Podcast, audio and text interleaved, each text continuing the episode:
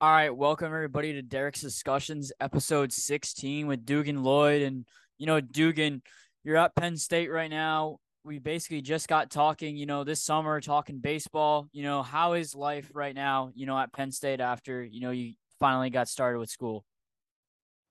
You know, Derek, first, it's a pleasure to be uh, here on your platform. Always, I've heard a lot about the show, haven't been on it. So, uh, an, an honor to come on and I think the big thing with being back at Penn State is just kind of working into a flow. I think there's a lot of moving parts at the beginning of any semester, especially when you're starting a year off. So just kind of getting into the flow of things, making sure you plan out your week. I'm still trying to plan out my week. Uh, today today was hectic, but uh, pretty pretty free now. So um, I, I think it's just about kind of resetting and um, getting that weekly schedule and feeling a bit more comfortable with it uh, as as we move forward. Yeah, especially you know, being in college, there's a lot of things to you know keep track on, and you know, going into my first question, um, what would you say is your biggest motivation? What is your why? Like, what makes you per- want to pursue a career in sports media?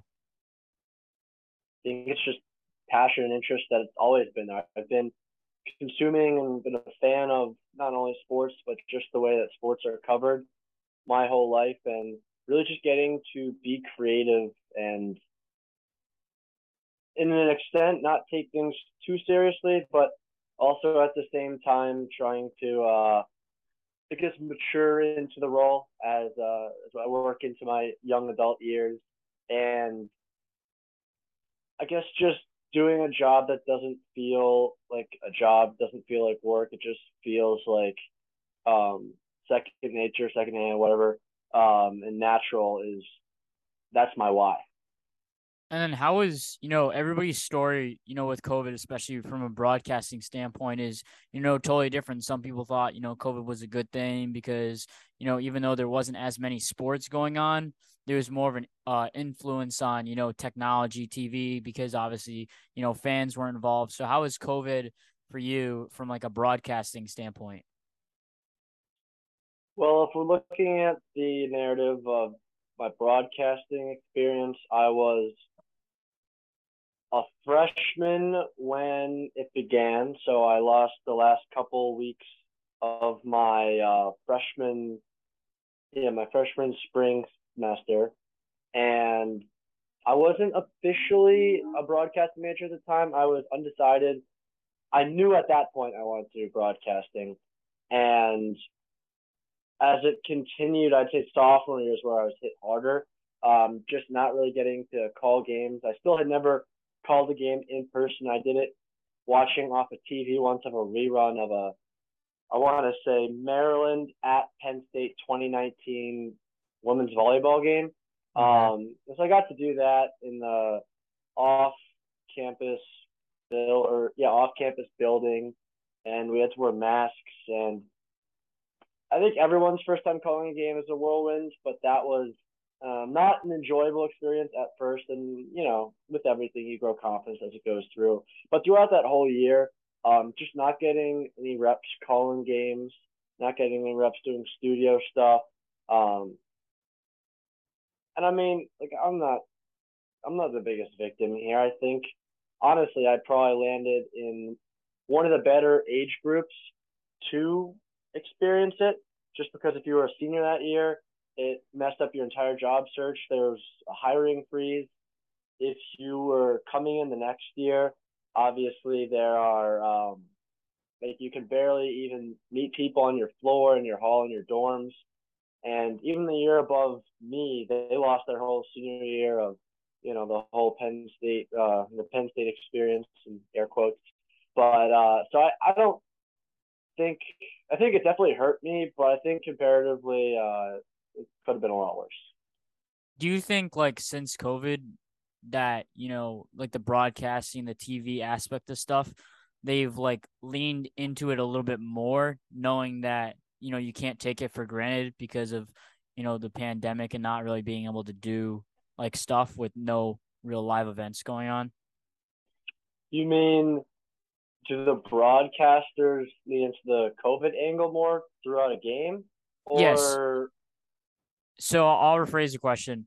kind of like how you know throughout you know your freshman year you said like it was at the end of your freshman year you weren't uh, you were still undecided at that time you know you yeah. finally figured out right before covid kind of happened and then covid kind of happened like do you appreciate like just a broadcast more because of covid not having you know that time to you know watch a broadcast or you know be part of a broadcast or do you think it's just kind of like you know yeah. i knew i was going to go into that or you know what was your mindset you know throughout well, I'd say at first, definitely, I would.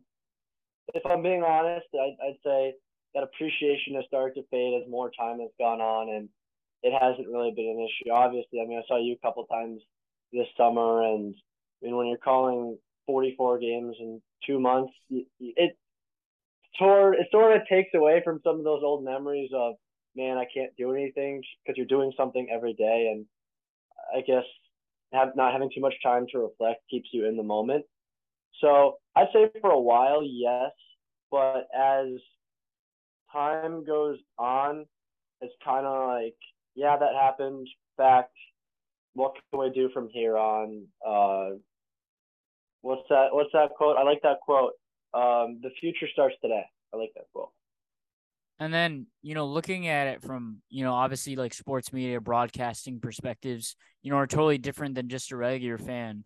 So like when you're just watching just a regular game, obviously not Penn State, but just a regular, you know, sporting event, whether it be football, baseball, whatever it is, like what are you looking for? Because, you know, at least from my perspective, I look at the game so much more differently than watching it, you know, just normally. And even when I am a fan perspective, I still don't I'm not a true fan when I'm watching a game because I'm just analyzing, you know, everything going on. So like what is your perspective, you know, just on a game?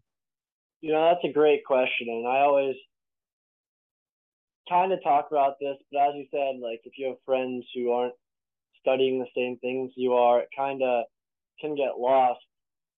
I think my biggest pet peeve listening wise is when someone is either just way too excited about the small details or constantly yelling. Like I like it in the big moments. I agree with that.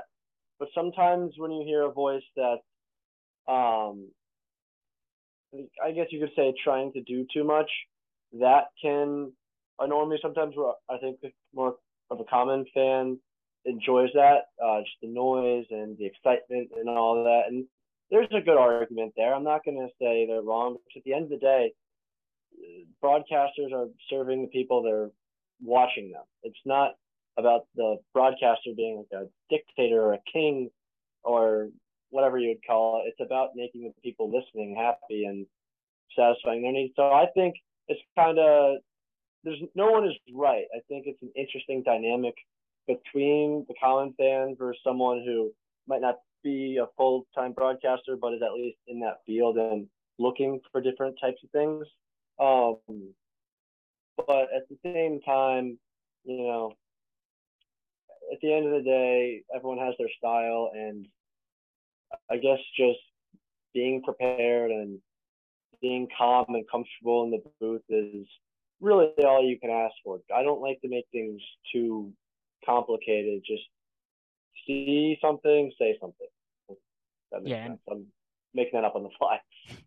Yeah, and I think like you know, at least from my perspective, you know, when watching broadcasts or just kind of like anything in general, is you know, I look at the little details. You know, it might seem odd to look at the little things, but you know, the little things can add up to big things. And I think like when just looking at a broadcast, like not thinking that you're doing it, but like even if you're just gonna prepare for one, because guess what? You know, when we're out of college, you know, we might be the fifth string guy for some television uh, company. We don't necessarily know that we're going to be doing the game. And I think just seeing how people go about their business in different ways is kind of exciting and also interesting to see how you can take, you know, bits and pieces from each each broadcaster. I think that's kind of, you know, the importance of broadcasting and, you know, how was like going into Penn State, obviously being undecided, like, did you have any leans like going into broadcasting before Penn State, or did Penn State kind of help you out and you know find your passion? You know, I think in my heart of hearts, I knew it was where I was going to end up since maybe my senior year of high school. But at the same time, I think I was more focused when I was leaving high school on like if I go the business route, it'll probably be easier to get a job, and I won't have to put in um, the the grinds that. Uh, that's not fair to say. I'm saying that a lot of times the entry level jobs in broadcasting are not as uh, luxurious as maybe someone in the business field. So I was bobbling out. Like, is it a practical decision to do this? Is this uh, a dumb risk? Because you only get to go through and get your bachelor's degree once. You want to pick and I don't know find something that you are going to like. Um, but I, I think the more I went through my classes, I took one entry, entry level business class, and I knew it just was not for me.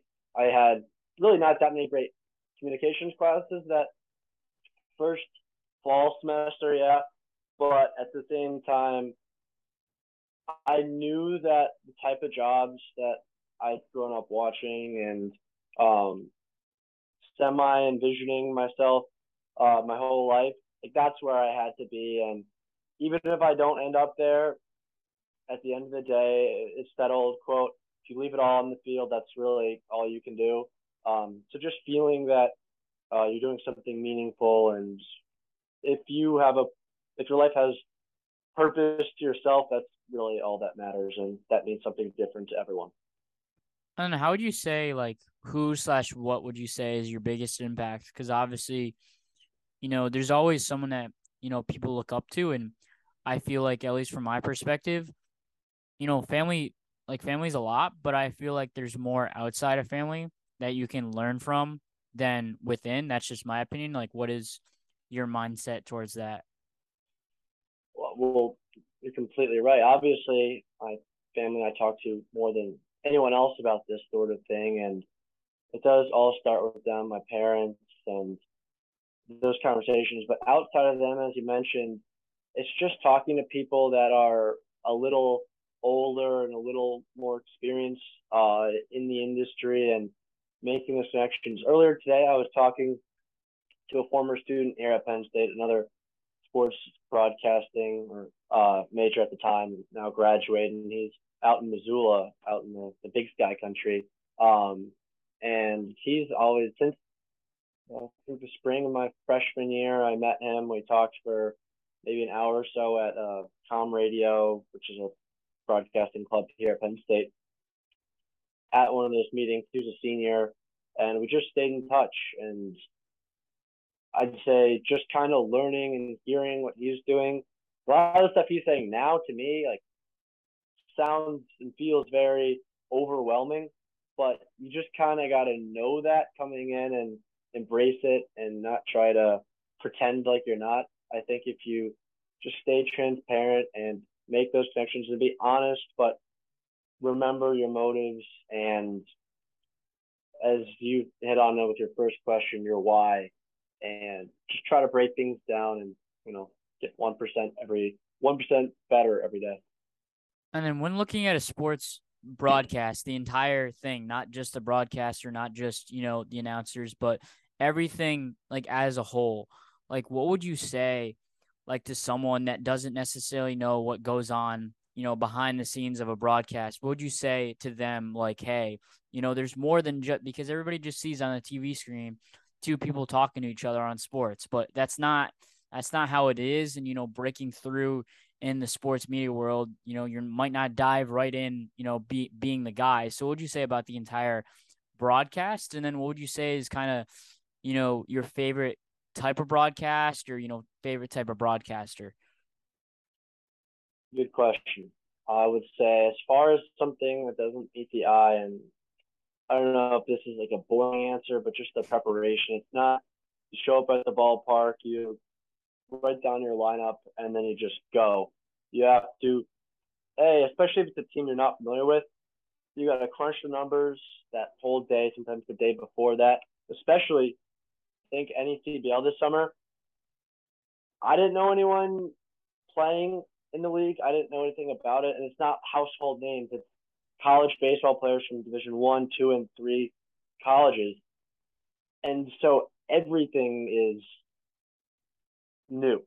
and you have to be able to adjust and try to get comfortable with people you're working with. And if you're following a team, get in kind of with the players and have a good relationship for content. And as I said, preparing before the game is big. I think one area that sometimes gets too much focus is just naming stats. And sometimes you have nothing else to say. I understand that I've done it myself, but no one wants to hear a stat for every single thing that happens. If you can get stories, that's always the best thing, and knowing where to tell them. Um, but as far as just that one broadcast, I think it's important to just see whoever it is you're watching have fun. And if they can make the complicated seem simple and seem like they want to be there, I think that is the best uh, equation for a broadcast and what I what I enjoy watching. what would you say the impact of sports is on your life? Because let's be honest, no one's going into sports broadcasting because they want to talk about sports and they've never played sports or just aren't interested in sports. So like when was that kind of a passion? It's if I'm putting a year on it, maybe 2004, 2005.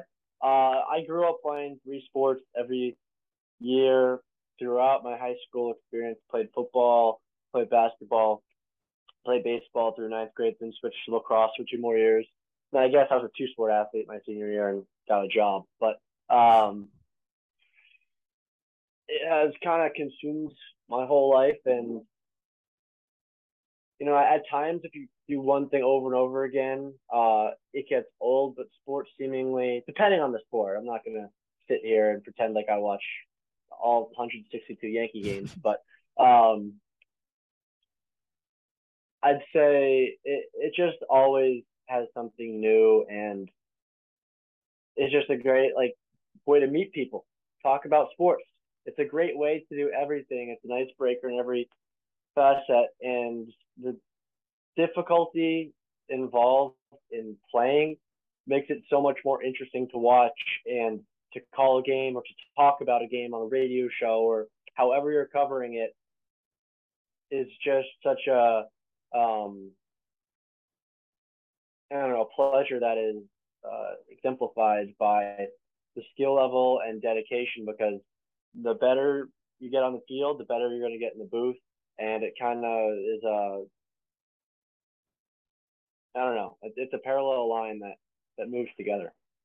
and, and then obviously, you know, broadcasting with the, uh, the navigators this summer. Um, you know you're familiar with the broadcasting you know perspective but let's say you know 25 years down the line you're settled in a job like what would you say like this is what i'm going to be doing? Because obviously you know let's be honest with ourselves you know get, get getting right out of college we're not going to be calling games for espn or something like that. You got to work your way up. So like what would you say you know 20 years 25 years when you're you know comfortable in your position and you feel like you're earning you know what you deserve like what would you say kind of like where you'd want to be? Wow that is a tough one. I would like to say i mean i've never I've put thought into where i might end up in a year from now where i might end up in four years from now and hopping around markets and tv and those type of goals i mean if i got to pick and if i got to just throw my goal out there I say it's to be working in some facet of sports TV. I would love to call games here and there, but if I only get to pick one, I'd probably pick being an anchor or a host um, for some sort of sports network. And uh, I know there's a lot of different types within that niche, and I don't, I, I can't exactly say, but some sort of show. And I've done podcasts before. I'd probably say something on TV, but you also don't know what the jobs are going to be like in 25 years because they're not going to be what we have today. It will change, and it's just finding the way that the jobs adapt um, and which ones work towards your strength and how to develop skills that can be used and can continue your career. Yeah, and I think the one thing you know you mentioned a little bit is you know we don't know what the jobs are going to be, and kind of that leads to you know, streaming like Prime Video is doing Thursday night football. You know, Peacock is trying to get involved. Paramount Plus is getting involved. These streaming devices are all, all getting involved. So then, not that the broadcasting perspective, you know, changes too much because, you know, let's be honest, everybody wants to be the play by play guy or whatever. But, you know, kind of the host role is something where people are a little shy away from just because, you know, the host has to dictate conversation, has to kind of be the guy. Obviously, everybody wants to be the guy, but it's a lot more difficult, I would say, than just, you know, calling a game because you got to make sure everybody's personalities kind of, you know, collide. And that kind of leads into this next question for you. Like, obviously, wanting to be a host, you want to like make sure everybody's involved. Like, how do you, like, how would you, you know, you know, preparation wise or whatever, you know, try to get everybody involved? Because, you know, you could have a booth of, you know, seven or eight you know, when you're a TV host. But, you know, when it's a broadcast play by play guy, you know, there'd only be two or three guys. So like how would you how would you um you know, kind of make sure that everybody, you know, around you is kind of, you know, getting enough words in and making sure everybody gets, you know, quality airtime.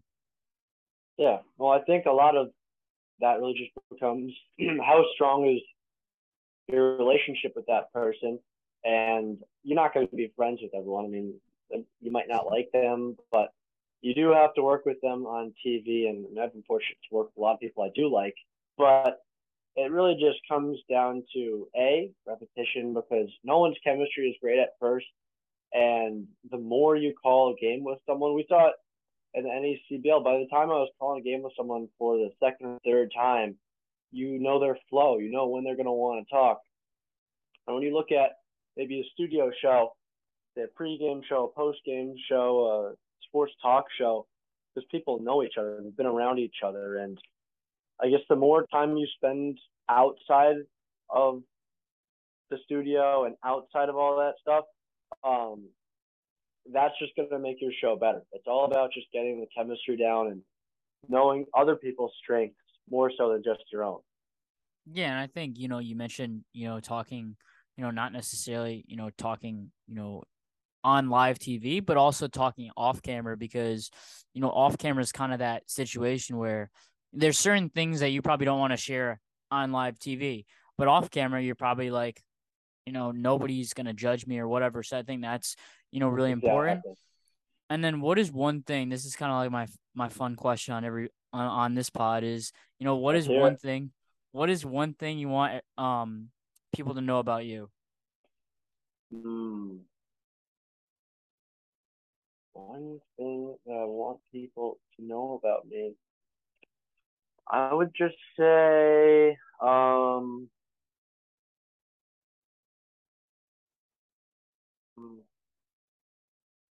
because let's I'm, be honest, Dugan, not everybody you know knows who you are. That's true. I mean, I think first I want them to know my name, uh, and then second, I think I want them to know that I'm doing my best. So if I mess up, um, don't blame me. Uh, I want them to know that I'm six two and a half because that's very important.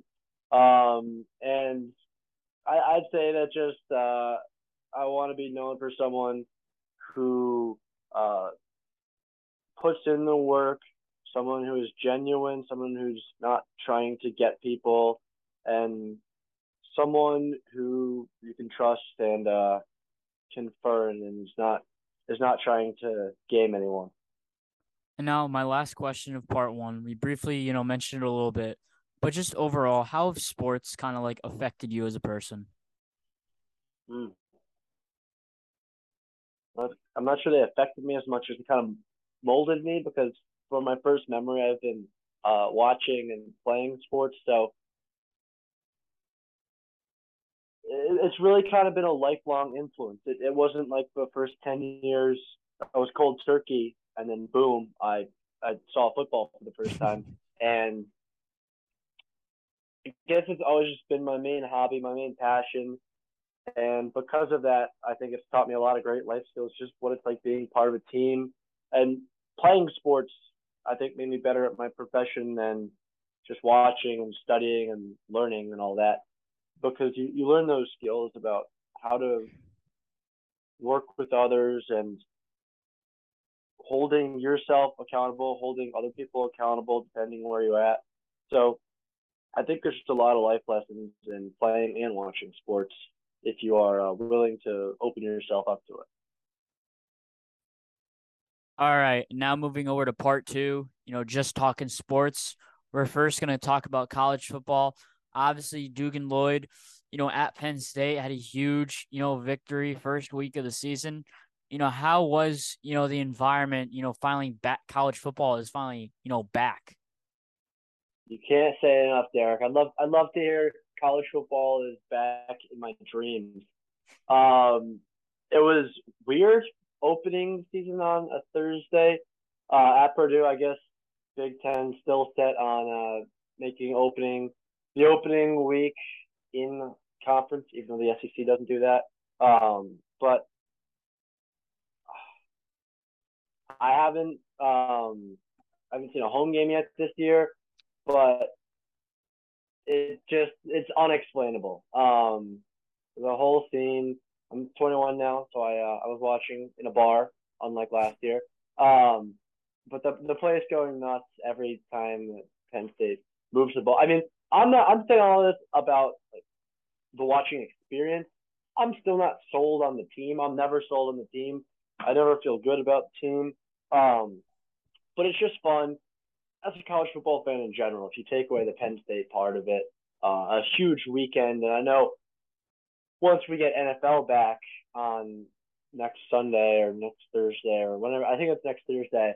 Um, the, the landscape changes a little bit, but there's nothing like college football in a college town.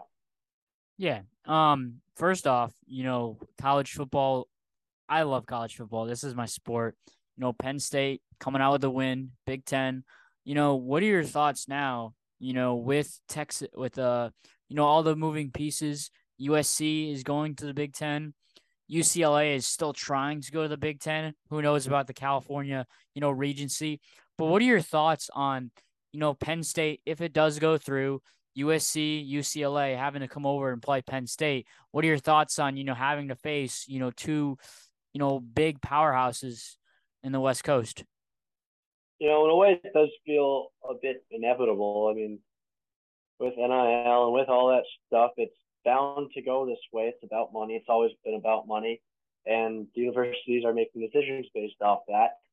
I welcome it. I'd rather the Big Ten get stronger. I don't want to uh, cower from any competition as a fan and as a as a member of the Penn State University. But uh, I just am curious what the next moves are. It sounds like the SEC is comfortable where they're at. They just want to continue to pull Texas in and pull Oklahoma in and see where they're at from there.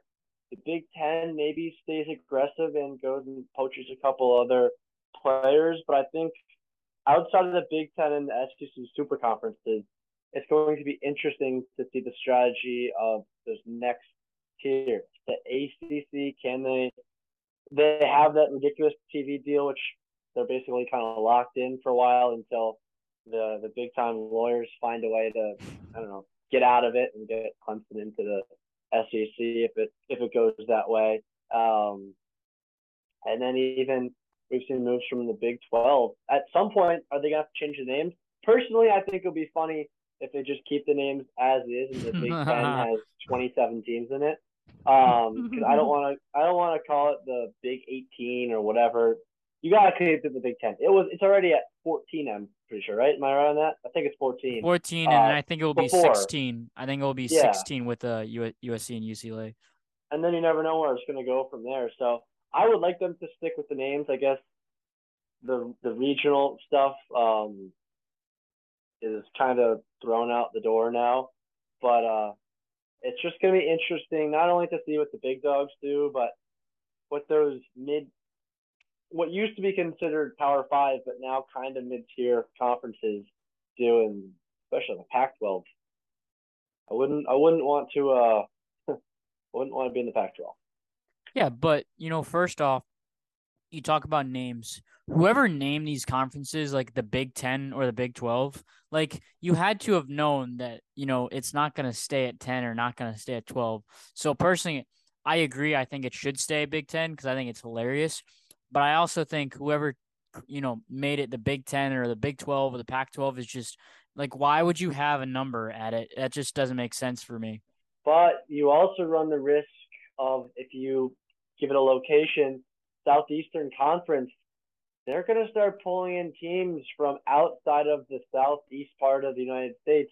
So if you pick a location, do it based off that, you also run the risk of making the name pretty ludicrous as well. Think Big East. What if the Big East? I mean, Creighton plays in the Big East in basketball. They're not from the East. I'm from the East. You're from the East. That's not. They're not part of the East. Yeah, but the only thing I'd say about the SEC though, you know, when you're looking at it from a standpoint of the map, you know, Oklahoma and Texas are still yeah. they're still kind of down south, but you know that that's that's a talk for another day. Anyways, right now they right now the SEC is pretty accurate, yeah. but keyword right my now. question is, what's it going to look like in ten years or twenty five years when um I'm a studio host for um some sort of show?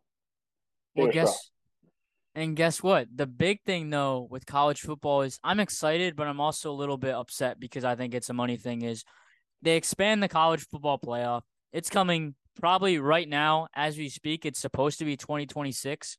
It's going from four teams to 12 teams. It's going to be six conference champions, five obviously from the Power Five, then obviously the you know group of in the non non Power Five still exists. Yeah. Yeah. So it's still going to be good when you're talking about the a- ACC, the Pac 12, and, you know, other conferences like that, which kind of is interesting to see this happen, especially with the SEC, you know, basically beefing up everybody, the Big Ten beefing up everybody. But to me, what this is really interesting to see is Notre Dame. That is the unknown with everything right now. I think I've talked about this with other people as well. Notre Dame is the biggest question mark, but when you look at it, this standpoint is Notre Dame. There was talk about going to the Big Ten, talk about the SEC. Are they going to the ACC? Who really knows? But when these TV deals came out, the big thing is NBC is in, you know, on the contract with Fox and CBS or whatever. People are saying, hey, if NBC is in that deal, NBC is going to give Notre Dame even more money, which begs the question, you know, if you're Notre Dame, staying independent and getting more money from NBC, that's a good thing. So, you know, there's 12 teams. What are your thoughts on going from four to 12? Because that's a huge jump, not just for college football, but for all the teams and everything just in general, especially with, you know, having teams, you have to win your conference to, you know, make the playoff. I think that's huge. My preference would have been, you know, go to eight and then maybe go to 12. I think eh, four to 12 is just too big of a jump right now. Well, I see what you're saying. I twelve wasn't the number I had in my head either. I was personally a fan of six with two buys, you earn two buys, and play it like the old NFL playoffs to be played because the four team playoff was the worst playoff in sports. It was never entertaining. It was always the powerhouse of the year beats up on Oklahoma, who just got in based off playing in the Big 12. And it, it was just never how many great games could you really think back on? I mean, I guess there was that one Rose Bowl with Baker uh, when he was at Oklahoma going back and forth and just losing to uh, Georgia that year. And then that was a great national championship. But more times than not, more years than not, four has been a just boring playoff. You have to wait so long for the games. So I'm a fan of getting more matchups. I know it's still going to be blowouts, but there's going to be more games. There's going to be more excitement just making it as Penn State's never they were never going to get a top four seed ending the season. That is never it's a bit of pipe dream that no one actually put any I wouldn't put any eggs in that basket. Just being on a college campus, knowing there's that excitement that we just have to we can be in the college football playoff if we're a top twelve seed. It just makes it so much more attainable and I see your point about it's a big jump, but what what are we doing if we're intentionally making it eight teams? If we know we're going to twelve anyways, why wait for it? Let's just get it out of the way and make it twelve now. Well, the the reason I would say not twelve is people. You know, you kind of mentioned it a little bit. Is there's been tons of blowouts. I get it. You want more games and you want more money. I think you know you go to eight, and I'm not saying you go right to 12 because I don't think 12 is the correct number at all. I think it's just odd to have 12 teams. If you want to go big, I say you have to go 16, but that is like max if you're doing college football. And 16 to me, like 16. That's just I, too many. I think in the in the future years, I don't like 12. It just seems like an odd number. I like eight, and I like eight for the foreseeable future. Personally, I did like four, even though you might not say that the uh, matchups were that great. But then guess what? When it was the two, you know, people were complaining, you know, there's less, you know, there's so much going on. And I think 12 is just an interesting number. I think if I was on that committee, I would just wouldn't. I just don't like the number 12, you know, for the playoff. I think four is okay. From a fan's perspective, I see that. I but, think four, eight, and sixteen would be my num would be my numbers that I would say I'm okay with. Twelve doesn't seem right. Six just doesn't seem right. So like I just don't like buys because if you're looking at it from a college perspective, you know, when you look at college football and a team has a buy, depending on who they play next, they're either gonna be a lot worse or they're gonna be ten times better because they're because they got extra preparation. To me, that just doesn't well, seem fair. Sport. Yeah, but I, I just why, don't like buys. Ah, because of college athletes, it. because their minds. I think another thing is, you know, mental health has come up a lot in college sports as well. I think that's another thing. You know, if you get them an extra buy, a lot of things can happen on a college campus. They might not be focused. There's a lot more reliability on the coaching staff. I don't know. I just it just seems weird Coming to have buys in college playoffs, sports. So I think I think the teams are a bit more. uh I don't know. I don't. I don't think there's as many issues when a team knows they have a buy going to playoffs. Hey, I could be totally wrong. Uh, neither of us sit in college locker rooms very often, but I see your argument. I just feel like that. I don't know. I think it's a bit of a stretch for me personally, but um, I'm not saying it's wrong. I like eight too. I'm a big fan of eight. I'm just saying I really have a problem with the bye, where eight would work, and it does seem like a good happy medium where it's doable where teams that aren't Alabama, Georgia, uh, occasionally Notre Dame, Oklahoma, like those teams Clemson that are always there, it gets boring seeing them every year. So seeing some new blood get in is nice. Like the Cincinnati game was boring. I'm not gonna pretend like that was so great. Um, but I think I'm good with 12, but I also think eight is a good amount where if you have a great season and you're not one of those programs, it's totally doable, but it's still very hard to do. And I'd, I'd say that eight to 12 range is probably my threshold. I don't think anyone has thrown 10 out there. I don't like 10. 10 is a terrible number. Um, but yeah. I don't know. I just I think the only thing that I worry about, you know, going to 12 is, you know, we talk about buys. I just, there's just something about buys that just doesn't sit well with me when you're talking about college athletes. I think it's, it's just something to me, but I think, you know, 12 is not a terrible number. It just seems odd to have buys, you know, in college and then other stuff's going around. At the end of the day, the one thing I worry about when you're talking about expanding the college football playoff is you know, can these college athletes handle it? You know, if you go to 12, you're at four, you're only expecting, you know, an extra game or two after the regular season. With 12 teams, you could expect three or four more games. You know, that's a huge change for some of these college athletes to play an extra three or four more games. You know, it helps them for the NFL. It also, you know, injuries are another thing. But at the end of the day, I think the college football playoff is better you know, expanding a little bit, but I'm just not sure 12 was the right answer. But we'll see. 2026 will be coming around sooner rather than later, and we'll see uh, what happens with college football. But you know, one game we have to wait so long to see it.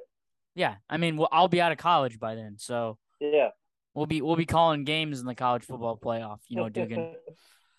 in in in four years, I think we can. you know, what was your what was the game, you know, the first weekend? To me, there's a couple games that stood out to me in that first weekend. Obviously, the week, Saturday. Week, week zero or the past weekend? This past weekend, because week zero, okay. let's be honest, wasn't much excitement, I would say, but obviously, you know, there was some excitement. I look at two games in particular. You know, the first of all, the Pittsburgh West Virginia game was a great game uh, to see both transfer quarterbacks in that one. But the two games that stood out to me that were interesting when you're talking about seeding is obviously the Oregon just got absolutely crapped on against Georgia. That was just not exciting to see. It was pretty much after the first minute of the game, the game was pretty much over. Uh, but another a surprise game that I was shocked to see how good it was. I was a little disappointed because you know Notre Dame was in that and my dad went there, but guess what? It's all right. But Notre Dame, that was a great matchup. I was surprised at how well you know Notre Dame's defense hold up. I think you know the wide receiver Jaxon Nick Jigba, you know him being hurt was huge, but you know good solid weekend. What really stood out to you about the first weekend for college football? I mean, yeah, both those games. I think the big surprise to me was I thought Oregon was no. I expected Oregon to cover, I think it was 16 and a half points. And you could tell from the second drive, they could not stop Georgia's offense. And Bo Nix, I think, I think that might be the end of his college career as we know it. He was making bonehead throw after bonehead throw. I mean, hey, uh, we're not we're not doing it, so I, am not going to pick him apart too much. I'm being a bit harsh, but he, he's just not um, he's just not what I was expecting to see from that Ducks team. I grew up rooting for the Ducks, and while I go to Penn State now, I don't really root for them anymore. Um, that one really stood out. And then how about the Sunday night game? Last night, I know it might not affect seeding since neither team was ranked headed into the game, but that was one of the wilder endings you will see. The spe- the special teams for Brian Kelly's Tigers. I mean, that is two two drop punts. They block the uh, field goal. And I'm pretty sure there was maybe one other block kick. I don't. Yeah, I think there was like three block kicks in that straight. game. But yeah, that was that was tough to watch, especially transfer quarterback uh, Jayden Daniels from Arizona State. He played great. I loved watching him. He was keeping that offense going. And then on the other side of things, um, is it Jordan Travis? That's that's Florida State's quarterback. I hadn't seen him play before. I liked him a lot too. So both those quarterbacks were really, despite not seeing a lot of points, impressive. I think they moved the balls really well in between the twenties, and then just the execution in the red zone wasn't great on either front. But I don't know, uh, an exciting group. I'm not a big Brian Kelly guy, so it was nice seeing LSU lose that game and how like upset I guess you could say he was uh, spoiling his big opener. But at the same time, it was the only game on, and I would have liked to see some overtime. So I wanted I wanted the extra point to be converted. I did call it. I said you can ask my roommate two seconds before. I said he's missing this just because it just felt too right. Yeah, I think LSU's kicker. You know, a lot of things are gonna. Ha- I hope he you know stays safe when he gets back to LSU because Louisiana because it's not going to be a fun sight going back to Louisiana. No, he might be the after... scapegoat, but it was blocked. It was pretty. It was pretty poorly protected from uh, the offensive line on that special teams unit. All right, so now we got four for college football. You know, a lot of rumors are going on. Let's be honest, we kind of know who's going to be in the college football playoff. It's pretty. It's pretty obvious. Obviously, it's probably going to be Alabama. It's probably going to be Ohio State. Georgia's probably in. You know, who would you say is that fourth team? And if you disagree that those three teams are going to be in, then who do you who do you think is going to be in there? So you had Bama, you had Georgia, and you had who was oh, your Ohio State. Ohio State. Okay. Well, I would definitely agree with you on the Ohio State pick, and I guess the other. I guess all three of those I like. I'm interested. I want to see I'm not saying Clemson's my pick, but I want to see how DJ plays tonight. Uh, I don't know when this is airing, but I mean we're recording this before Clemson plays Georgia Tech, and I feel like they're due for a bounce back year. Everyone kind of hated on them a bit too much, or if he doesn't have a great first half, does Cade Klubnik come in, the five star quarterback recruit freshman? Do they start him? And there's a lot of questions there Uh, Dabo obviously is no stranger to the college football playoff, so obviously you got to pencil them in. I'm out on Notre Dame. I'm always out on Notre Dame, but they get unfair uh, praise and treatment from the committee every single year. So I wouldn't be surprised if by some dumb sequence of events that Notre Dame somehow gets the fourth and we're stuck watching that uh, one four matchup. But I guess like you want an outsider pick. I don't personally endorse the uh everyone loves Baylor. I don't I haven't I personally haven't even seen Baylor play yet. I mean, I'm sure I'm sure you've seen the Dez on on college game day, his big four. That just seemed like he's looking for some eyeballs, but um I don't I don't exactly I feel I feel like the two big teams that everyone's on right now are Baylor and Utah. Will they make it? Utah won't with losing to Florida. It's week one. It was close. You can't. Florida's I mean, going to be average in the SEC.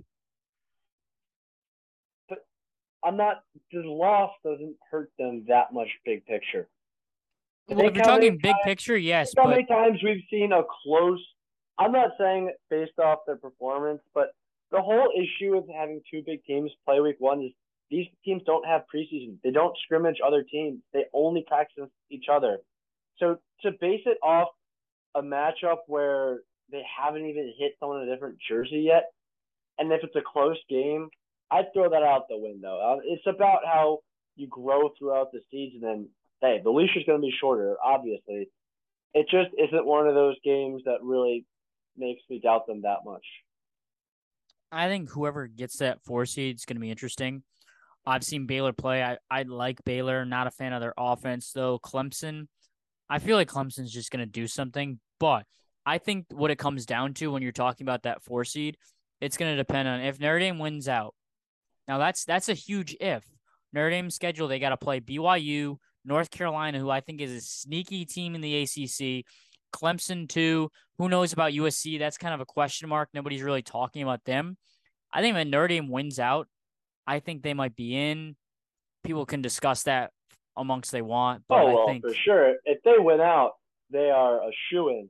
They don't have to play a conference championship game. But that hurts them. The loss to Ohio State. No, I'm no no no no. I'm saying not not having a conference championship kind of hurts Notre Dame in that I aspect. So I think Notre Dame actually profits off that. Not money. I'm well, yeah, money, but yeah, money. I think the team. It, it, maybe I'm biased here, but I just view Notre Dame as a fraud team that picks their own schedule and always has it all set up for them and gets a lot of um, praise and I guess over over respect from uh, the committee.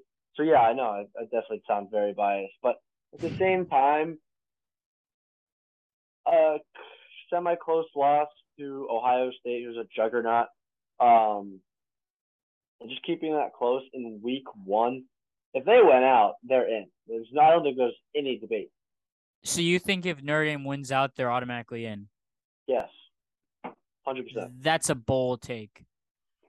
That's a bold take. No. That's a bold take. If you're talking about a Baylor team that let's say is undefeated or a one loss Baylor team, well, we've seen the past as Notre Dame has made the playoff.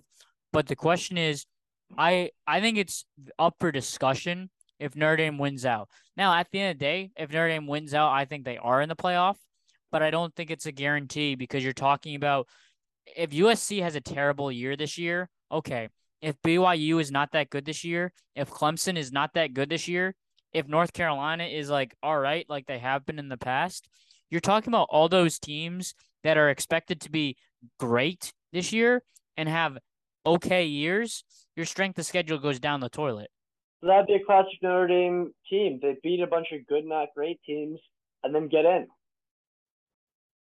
Yeah, but you're talking about teams that are supposed to be better, like a Clemson. Uh, Their like, whole formula is they have like a close, a kind of close loss to a good team, in in their years they get in, kind of close loss to a good team.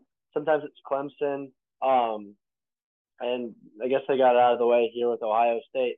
If they lose again, I'm not saying this. I'm just saying if Yeah, they if win out, like if they win your hypothetical uh, states, I think this is just history repeating itself.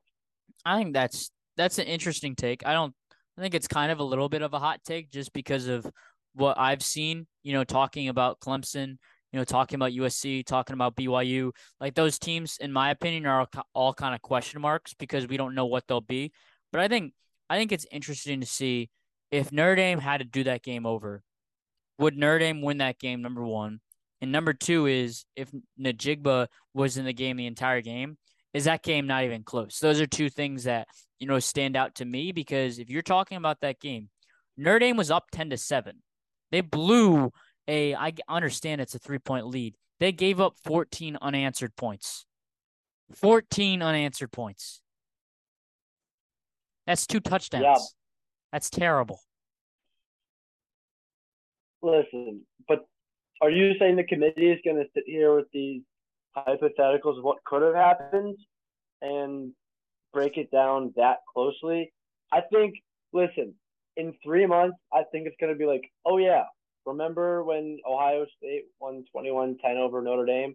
Like, it's, it's going to, we're, we're in the moment now, so I get it. But I don't think we should be a prisoner of the moment here. All the big, all the big time um, results that'll be stuck fresh in our head. The storyline won't be uh, they blew a game against Ohio State. It's going to be like they haven't lost since. This Yeah, is a I new think- team. You don't want to play the boys in South Bend. Yeah, I think what's going to happen is they'll look at Notre Dame. Notre Dame will win out. What they'll say is they'll look at the game and say, okay, Notre Dame lost by 11 to Ohio State. And if you look at it then, Ohio State's probably going to get better.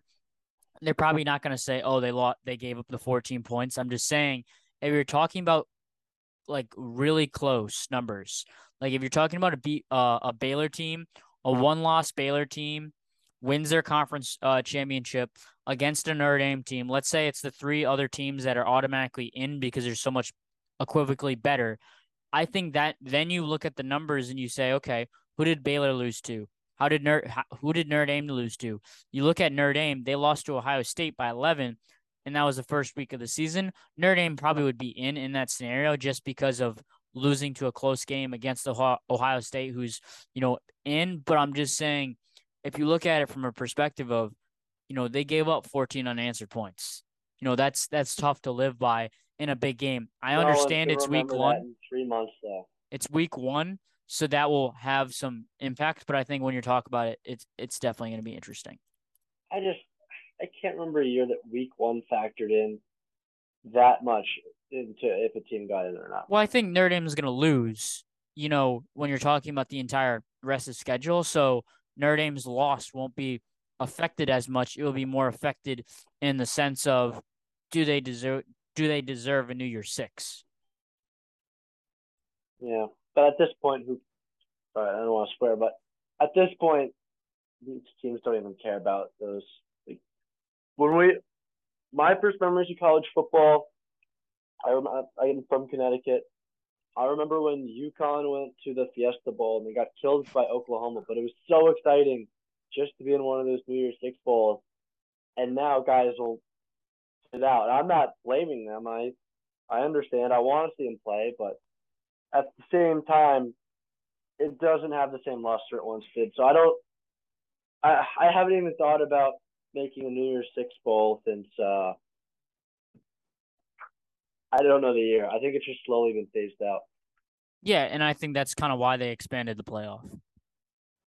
Yeah, yeah. I think at the end of the day, I think the playoff fixes more than fixes more problems than it creates. All right, now moving over to the NFL. Obviously, the NFL season has not started, you know, today, September 5th, but, you know, it's approaching. So, Dugan, what is your Super Bowl pick, number one? And then who are your sleeper teams? Question. I would say that the most popular pick that I was subscribed to for a while would be Bills win the Super Bowl. Um, I feel like it's just a little too perfect. So obviously they're not playing in the AFC West, which means they probably will grab the one seed. I, I'm not factoring any injuries in this, so I'll say if no one gets hurt, Bills grab the one seed. They ride the snowy Buffalo uh, home game into wherever the Super Bowl is being played this year. I don't I don't know. I haven't figured it out yet. Um, but so all right, I'll say Bills in the AFC. You throw it to the NFC. I don't like the Packers this year. I think I'll give you a sleeper team. I think the Niners. I think the Niners are going to be special. Oh, I interesting. I haven't seen too much of Trey Lance, and the interesting thing with him is he barely played football these last three years. Like, what if he just comes out and sucks? We haven't seen him play. Um, even that season where they did that game at North Dakota State, that one game during COVID, just so he could get some scouting. I don't know. Uh, but I am trusting what I am hearing from my confidential sources out there in San Francisco. I think the Niners are a sleeper. I'm a Cowboys fan, but I have no faith in them, uh, especially with the injuries and just the way the team is ran. So got Jason I'm taking, Peters. I'm taking the Cowboys out of out of contention there, and then I'm not sure if I actually want to go with the Niners. All right, you know what? I because I hate Tom Brady, I'm not going to put the Bucs in. Yeah, I'll say Niners. I'll say Bills beat the Niners in the Super Bowl. Bills beat the Niners in the Super Bowl. I got Bills, Packers, and I got Bills, and then Packers. My, yeah, I think Aaron Rodgers. He's kind of at the end of his career. I think he's going to have an MVP season this year. He's had a lot of those in the past, that hasn't ended in a Super Bowl. Well, yeah, but I won, think but I think since they got Davante Adams, I think you're gonna you're gonna people are gonna flame through the DMs and be like, Derek, you don't know what you're talking about at all. But I'm gonna say it anyways. I think since Davante Adams leaves Aaron Rodgers, I think Aaron Rodgers is going to be a better playmaker distributing the ball to all of his receivers. And I think that's going to make the Packers a little bit better. I think you've seen it with other players as well. They throw it to a guy over and over again because they're the number one receiver.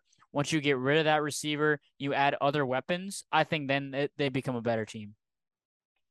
All right. So before I disagree with you, I will say that that is a good point you bring up. If you watch Rodgers late in the playoffs, especially in that Niners game, he just threw it at he just threw it at Davante Adams anytime something went wrong. He was overly reliant on that. They just don't have guys to throw the ball to. Like who?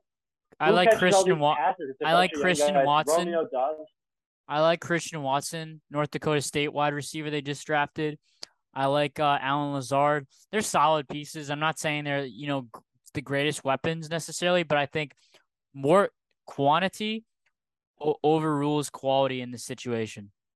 The Packers are going to have to be very run based. Get AJ Dillon. I love AJ Dillon, by the way. He's one of my favorite.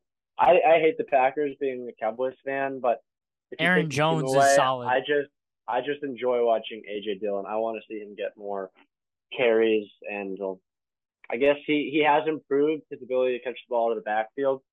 I would just say I want to see the ball in 28's hands more. Yeah, and I think when you're talking about it, there's less receivers for the Packers. I think you're going to see Aaron Jones more in the slot, more in the you know type of scenario where he's getting the ball out of the backfield. So I think it does give AJ Dillon more of a you know option there. But just not having a guy that can beat a secondary and I just I, I'm not I'm not sure if your opinion of taking Davante Adams off the Packers makes them better. I don't necessarily. I think it makes Rodgers better because I think I've seen this with other quarterbacks too. Um, I want to give an example, but it's a quarterback that had Odell. They threw the ball to Odell over and over and over again. Odell leaves. I get it. You you lose a big piece there, but your quarterback says, "Okay, I held. I don't have my guy. I got to develop and you know make chemistry with other receivers and you know, when you have one guy and he's double teamed, you're not you're still going to throw the ball to him. You're not going to trust your receivers and I think trusting your entire receiver core is better than going to one guy. All right. Well, how about they had all those years where they could have just given Rodgers a solid second option. They didn't do it. I mean, I guess because the Packers got, are cheap. Yeah, all right, well, that's true. All all their owners, but um, I don't know. I'm not saying I have a solution. I just I just think that if they could have like, years ago found a way to draft, not go out and get one, draft high up in the draft, um, someone who can make plays and take advantage of your window you had with Rodgers. All right. And on episode 16 of Derek's discussions, Dugan Lloyd, everybody, before we you know go, do you have any uh, last words for our listeners out there? Derek, I thought this was a very productive discussion. I, I didn't know what to expect coming in, but uh, I think you run a, a clean a clean show, and uh, I had a great time. Dugan Lloyd, everybody.